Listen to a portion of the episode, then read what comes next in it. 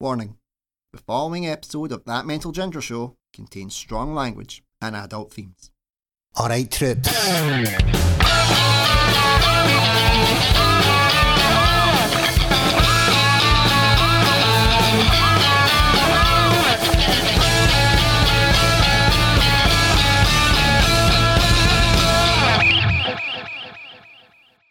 This episode of That Mental Ginger Show is recorded at Scuff Studios in Swanston Street, Glasgow. If you're looking to do podcasts, music, or any creative passions, these guys will have you covered. For more information, contact Scuff Studios at scuffed.studios.gla at gmail.com or find them on Facebook or Instagram and drop them a message. Scuff Studios to nurture your creative passions. Hello and welcome to That Mental Ginger Show with your host Andrew Durning, aka The Mental Ginger. Well, my three faithful followers, uh, I've actually done it. I've scored a big fish. I've scored one of the big names in the comedy scene, someone who has been touring with some of the best Scottish talent in the world, uh, and I've been very fortunate to share a stage with her, Clair Myychael. Clair, thank you so much for coming along. You're more than welcome. The last time that I saw you was when I was 23 and we were in the production Move Over Mrs. Markham. I recall. Yes, uh, you wanted to leave the rest of it out for legal reasons. Eh, no, not at all. Know what? Because they've already heard the story of like, when like, uh, Ronnie, our director, like, um, may rest in peace, what uh, had said to us that we needed more passion in one of our scenes. What? So I just went, ah, screw it, why not? And just went and gave you like a massive kiss, and then you were like, wasn't expecting that.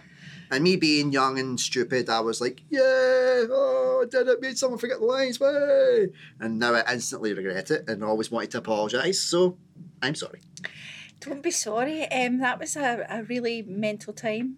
It really was, wasn't it? Firstly, because that passionate kiss that you're talking about was day one, Yeah, it was. Within minutes of stepping onto the stage, And probably within minutes of actually just going, I'm Andrew, I'm Clair. which was a wee bit unsettling. Yeah, I- well, I'm surprised I didn't wind up in court for that one. So that was my first ever stage kiss. Was it? Yep. Sorry. Trying to be all cool, laid back, and all that. But Yeah. oh, I do this all the time. Do a fuck.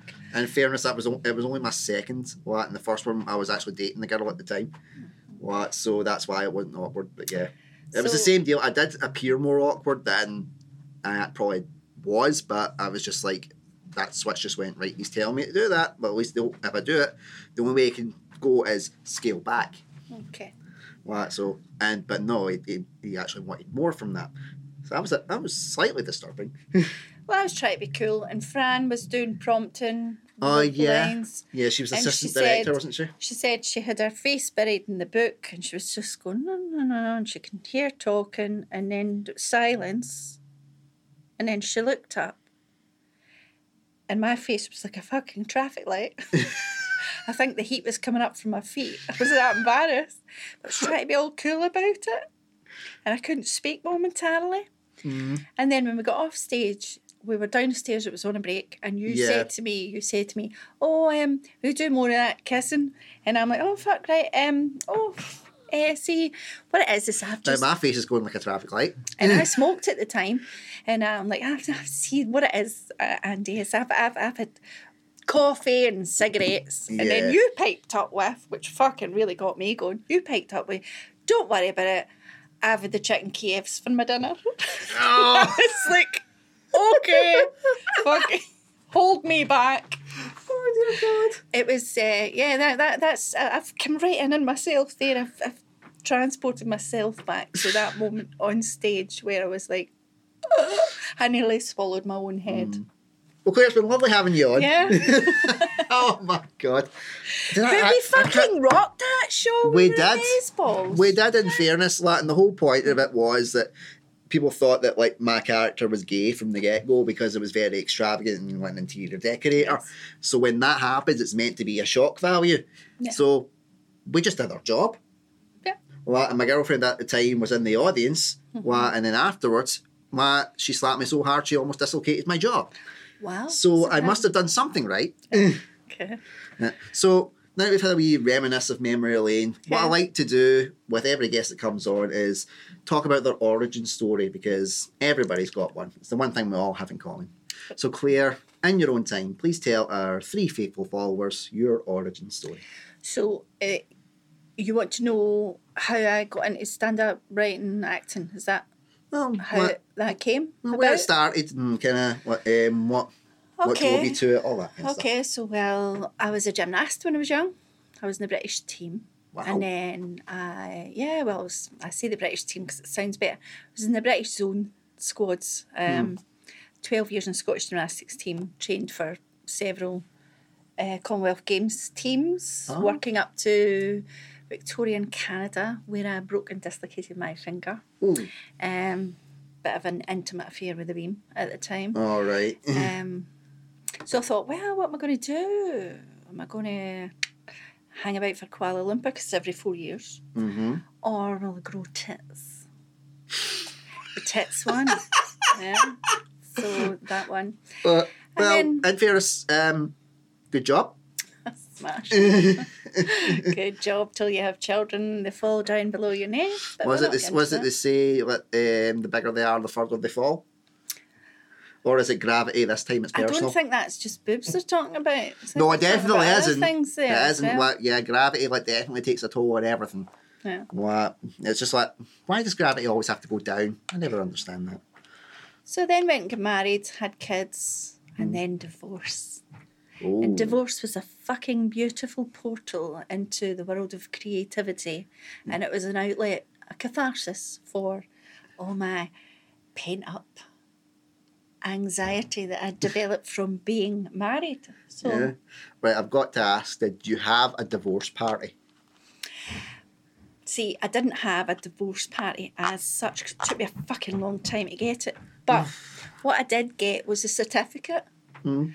And when I got the certificate, maybe me, wrote in the felt pen, the blue felt pen, as I recall, Mm. freedom right across it. Well, in fairness, that blue But Scottish what I freedom. didn't realise, Andy, Mm. is that you have to present that fucking document to all numbers of authorities.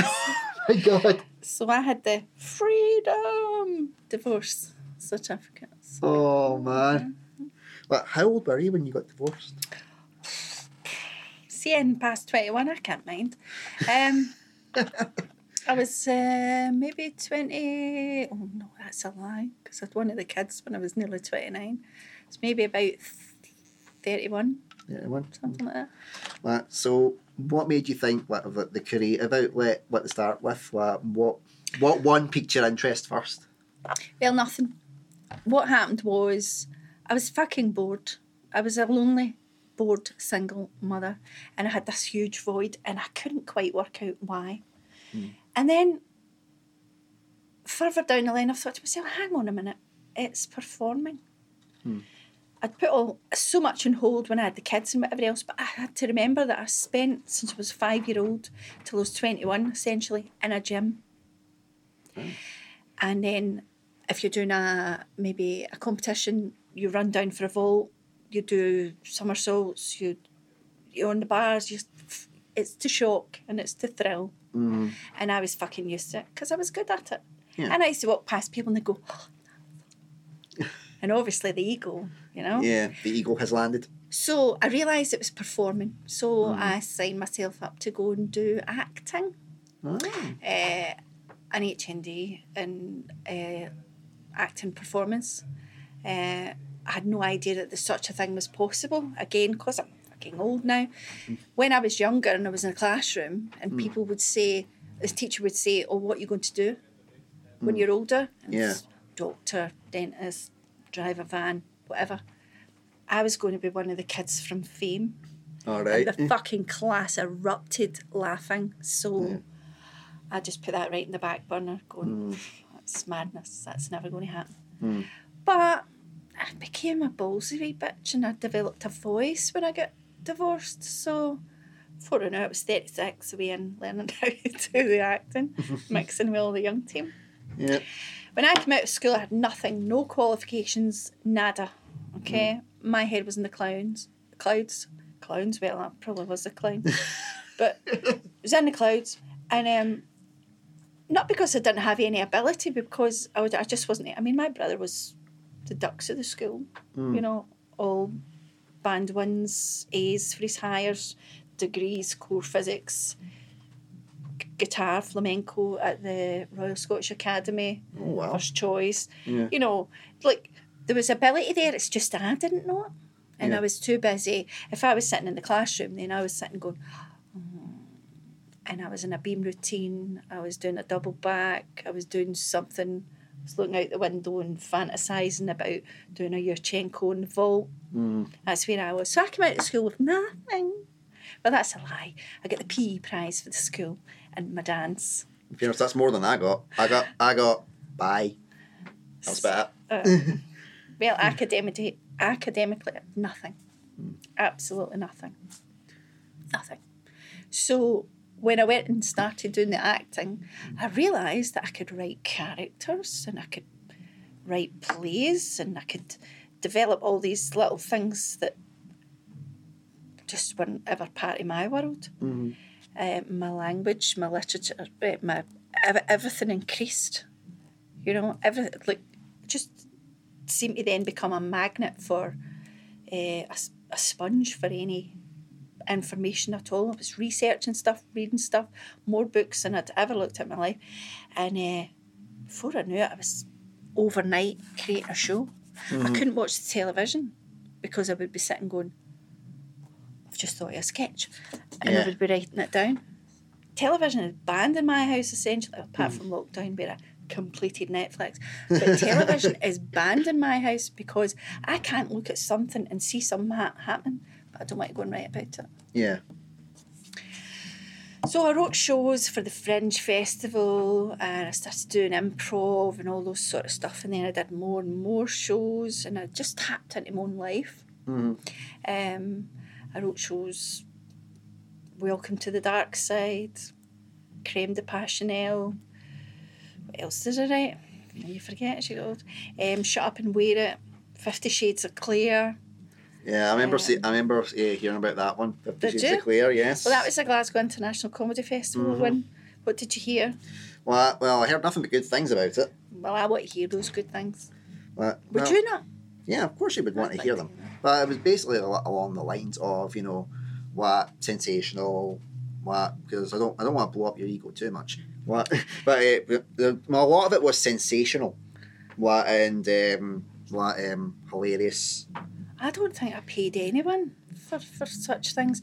Well, there we go. It was what. In fairness, I couldn't afford to pay anybody to say such things. Oh, anyway, it was it probably was then.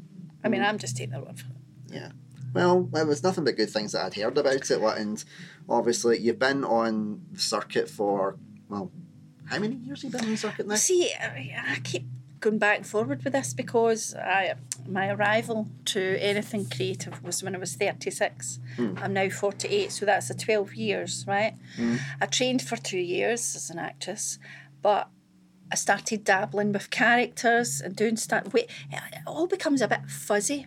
And then I stopped for a couple of years, and then um, by accident, I was in Aberdeen and I was playing a character at a comedy show, and um, I didn't have. I was playing an old maid, and she'd like essentially pubic hair bits and a hat, right? All right. You know the little grey hair. yeah, yeah. Okay, and the costume hmm and I would go on as her and made it a bit filthy. And um, I was up in Aberdeen and I went to put it on and the hat and the thing. Mentally, I could see it sitting on my sofa. And I'm like, oh, I've not got it. Yeah. There's no way I can get up and stand and be an old eight year old woman. Mm. And they said, well, why don't you just go up and be yourself? Mm. What? What? So that's what I done. Mm. And I just told stories about myself, and they asked me to come back, and then they asked me to come back, and then they asked me to come back again. Mm. And so it was an accident. And when you're a single mum, right, and you've got no fucking social life or anything else, and someone's paying you to go and do something, and it's also a social night, Mm. and you can justify that, oh, I can leave the house. oh, it's work. Uh huh. Yeah. Fucking ball.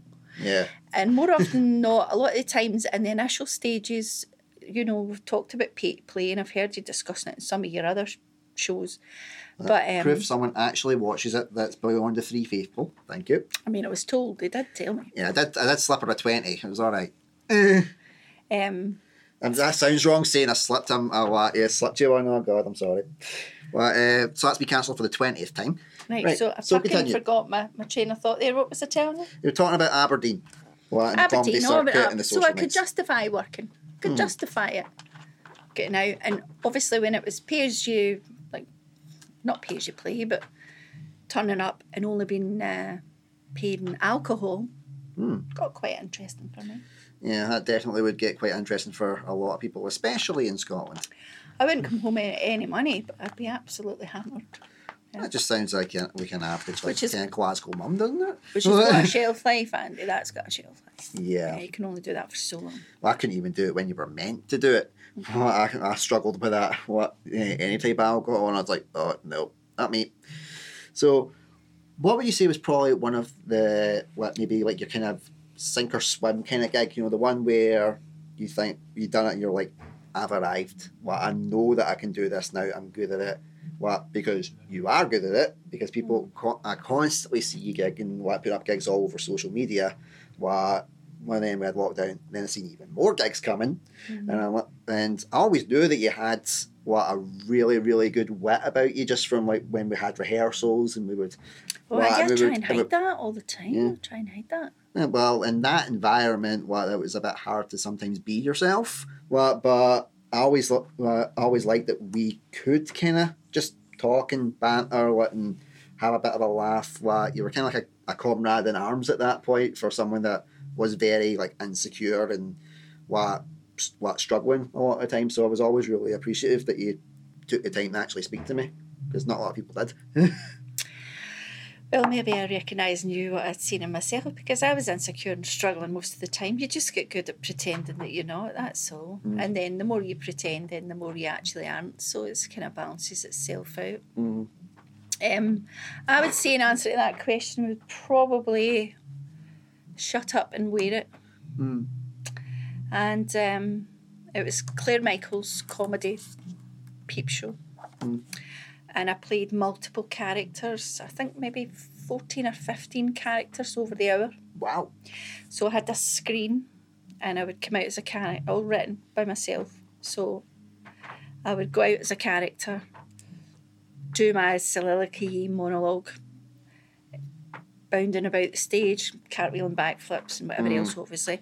Um, and then run in the back as there's music playing, quick change, and do a party popper so that the tech guy would know to put the next track on yeah. that was just snippets of tracks, but it kept people alert, and I'd Yeah. come out as the next one and the next one, and it was high energy.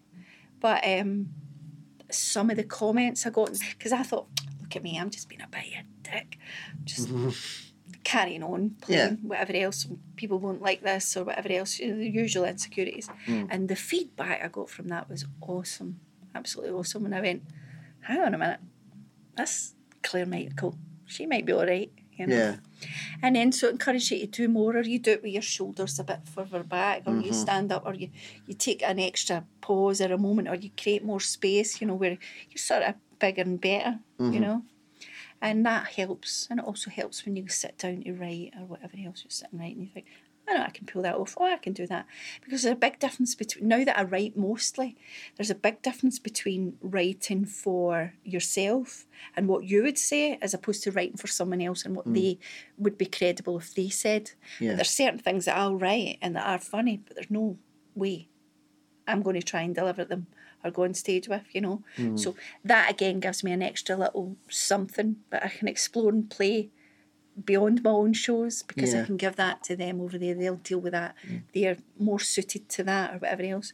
Who's So some of the acts that you've builds. wrote for? We're not allowed to say. We're not allowed for legal reasons, kind of thing. Mm-hmm. What? That's that's definitely a thing. Yeah, that's a thing. Yeah. Wow. Mm-hmm. So so do they have to take credit for your stuff? Eh, right. That's how it works in high end of comedy. They have a team. In the high end of comedy, they'll sit down with a team, Hmm. with what they have, and then they'll get add ons. Or someone will give them something and they'll put their own stuff with it. Back in the day, uh, your Bob Hope days and whatever else, people were shadowed. You went somewhere, you done a thing so that people, so that the writer could see how you respond, how you react, what you would likely say in any given situation. Yeah. That's got to be a bit of a ball ache, though, knowing that someone has delivered your material and getting credit for it. Yeah, but it, it's time. It's, t- it's it's all about time now. People are doing so many shows now, and you can't. I mean, you couldn't be. Uh, a, nearly said a name there. You could be a, a big name and go touring and doing X, Y, and Z, and always have new material all the time without a little bit of assistance. Right. Yeah, but it's it never gets mentioned. But one of the nicest things about when I do have my television on is sitting watching a show and going, it's maybe live at the Apollo something and going, Yeah. that was mine. Yeah, you wrote that line. And that's all I need. I don't need anyone to know that that was mine. Hmm. Because the problem with people that moan, like there is a lot of plagiarism.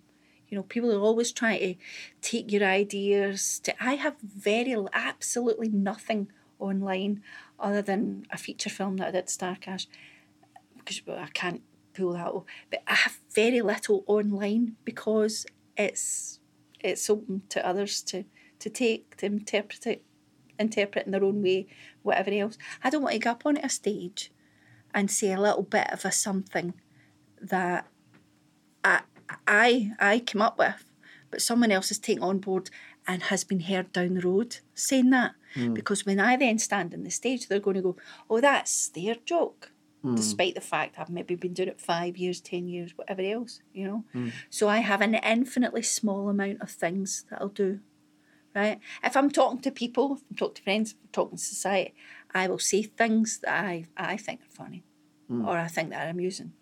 But I, I'm not, I wouldn't try and do it in this setup. You know, if people want to see anything funny that I do, come to my show to see it. Mm. And it'll be new and it'll be fresh because that's why you paid your ticket.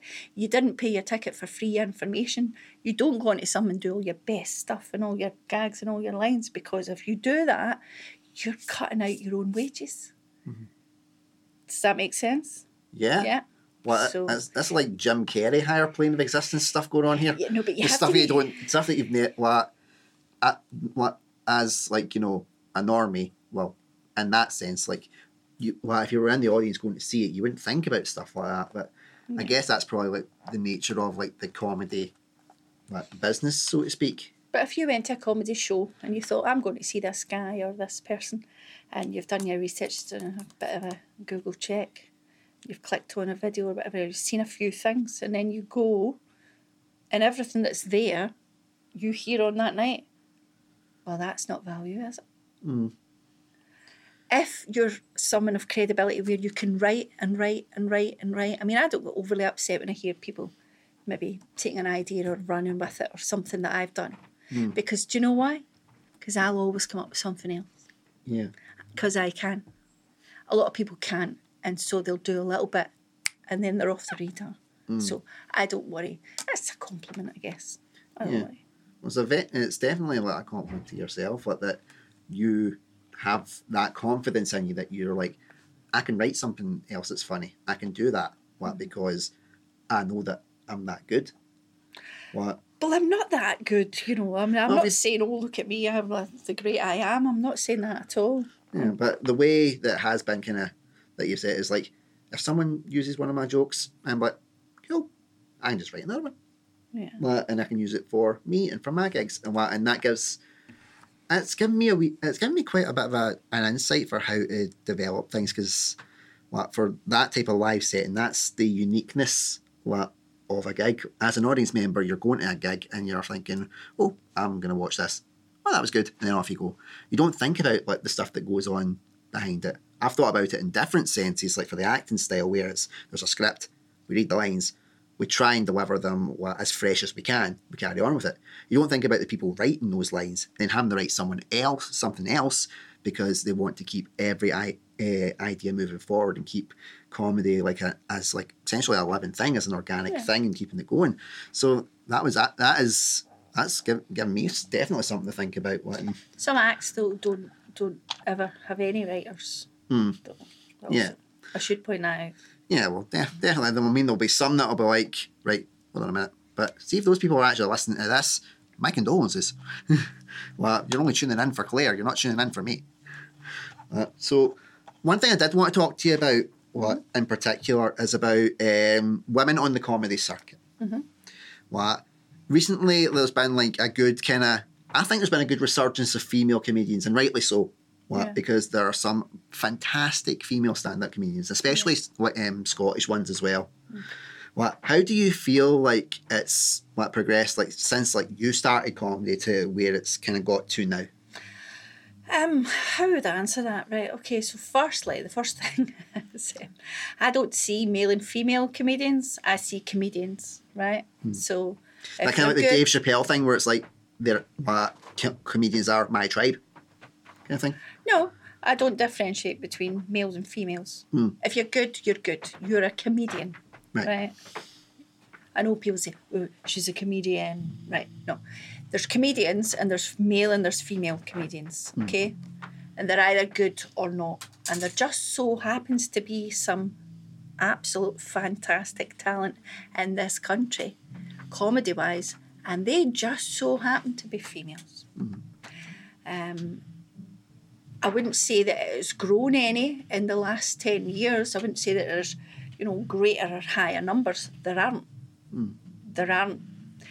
Maybe, um, I mean, we'll hear all the time. I'll go to a gig and I'll come off stage and they'll say, Do you know, I don't think that, you know, comedians are funny, but you, you, shut up. You know, hmm. that's that's not a compliment. You know, Yeah. it's not a compliment at all. You know, No, that's but I haven't Yeah. really answered your question there, have I? Um, yeah. But in fairness, you've not answered it because you don't believe that my question is valid because I'm asking about female comedians. What and to you, you don't see like a- like a gender thing. You just see they're comedians. So that's why you've not asked it because my question is essentially redundant. yeah. Okay. What in your eyes?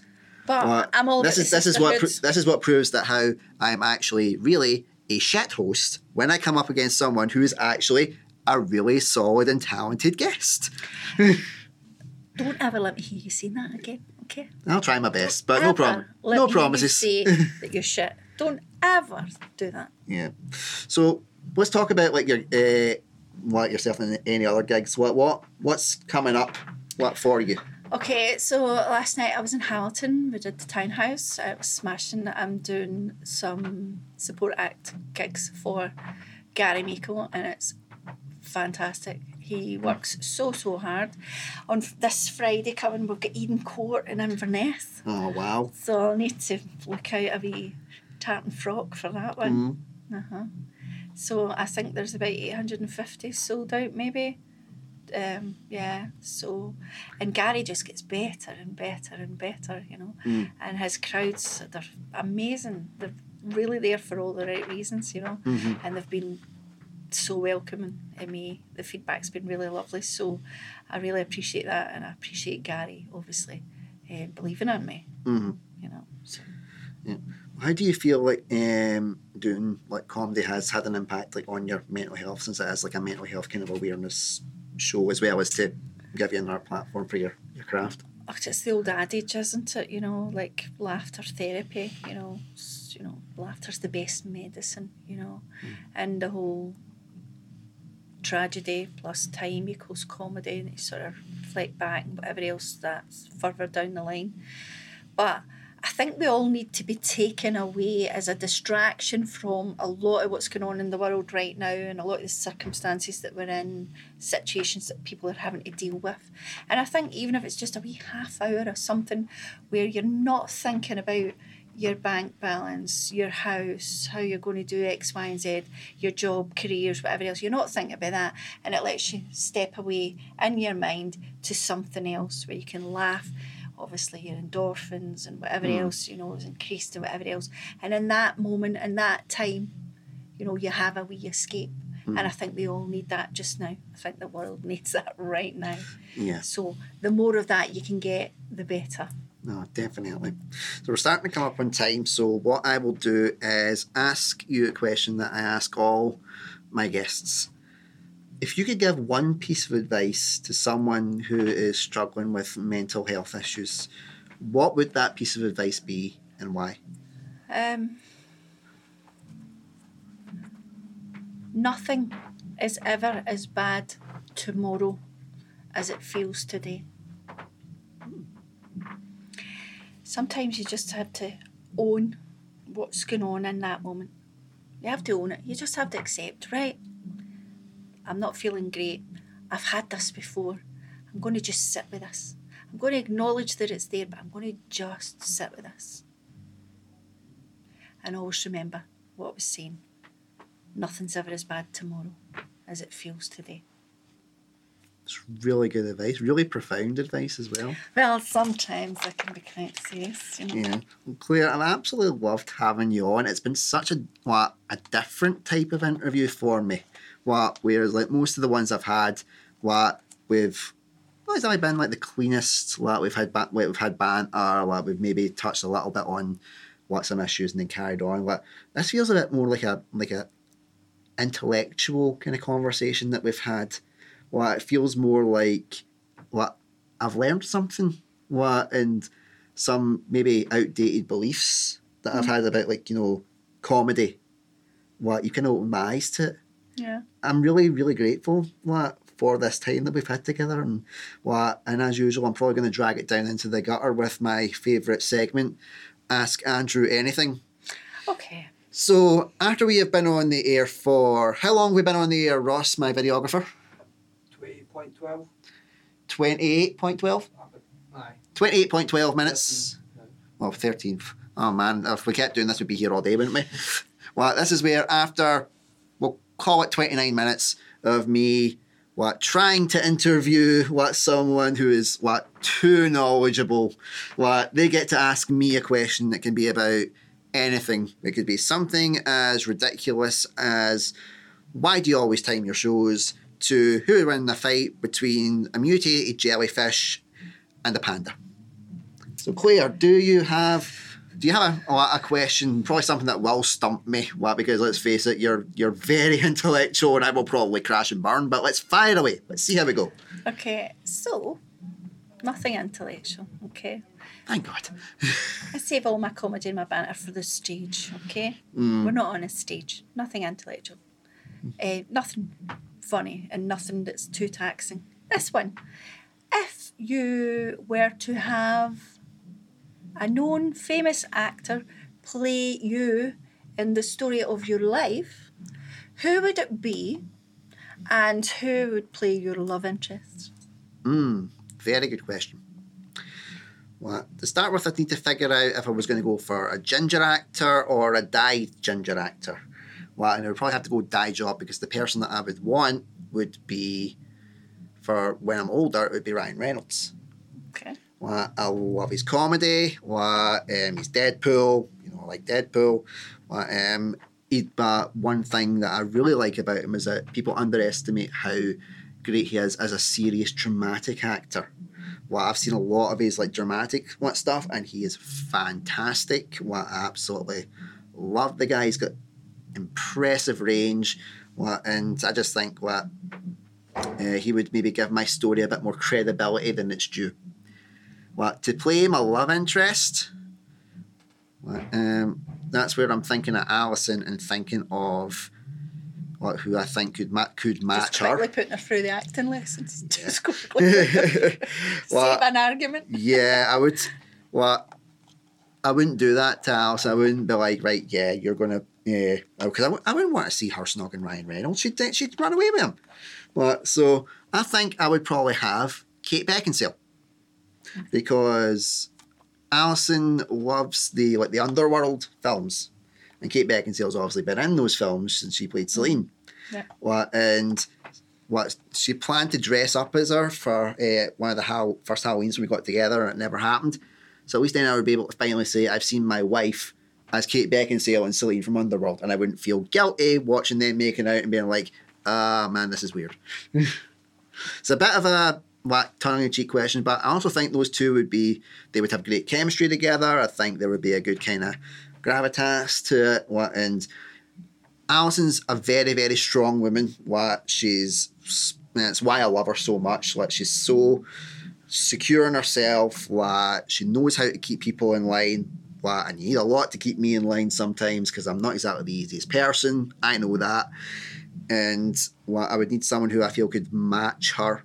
What and I think Kate Beckinsale could do that. What she's got, she's got like a she's another one that they underestimate the array of talent that she has. Mm-hmm. What I feel what kind of in the industry, and I think she should be in a lot more work than she's probably been due. So I hope that's answered your question. Yeah, I'm just wondering how Ryan Reynolds- Reynolds would feel doing your most embarrassing in- in- incident. I can't even speak now. Yeah. Well, I'm sure um, some of the most embarrassing instance he would play with the the comedic maturity that he has done with Van Wilder, well, and probably actually gi- give it a bit more sensibility. Cool.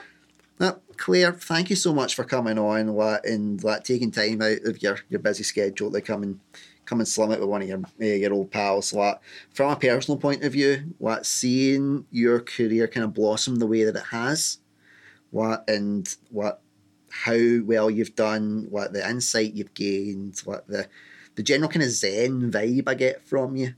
What from you, what you're just everything is so kind of cool. You're so secure with yourself. You're comfortable. You're confident. What it's a real privilege. Sorry, who are you talking about? Me? Yeah. Okay. Well, it's. I think it's been a real privilege to watch your career grow and progress the way it has, and what. And I'm really, really grateful that you still do take the time, what to, what you know, talk to me essentially. Of course. What, what, and th- what again? Thank you so much for being on the show. You're more than welcome. So- Thank you for having me.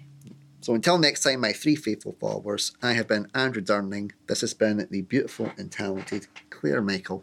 So until next time, take care, stay safe, bye bye.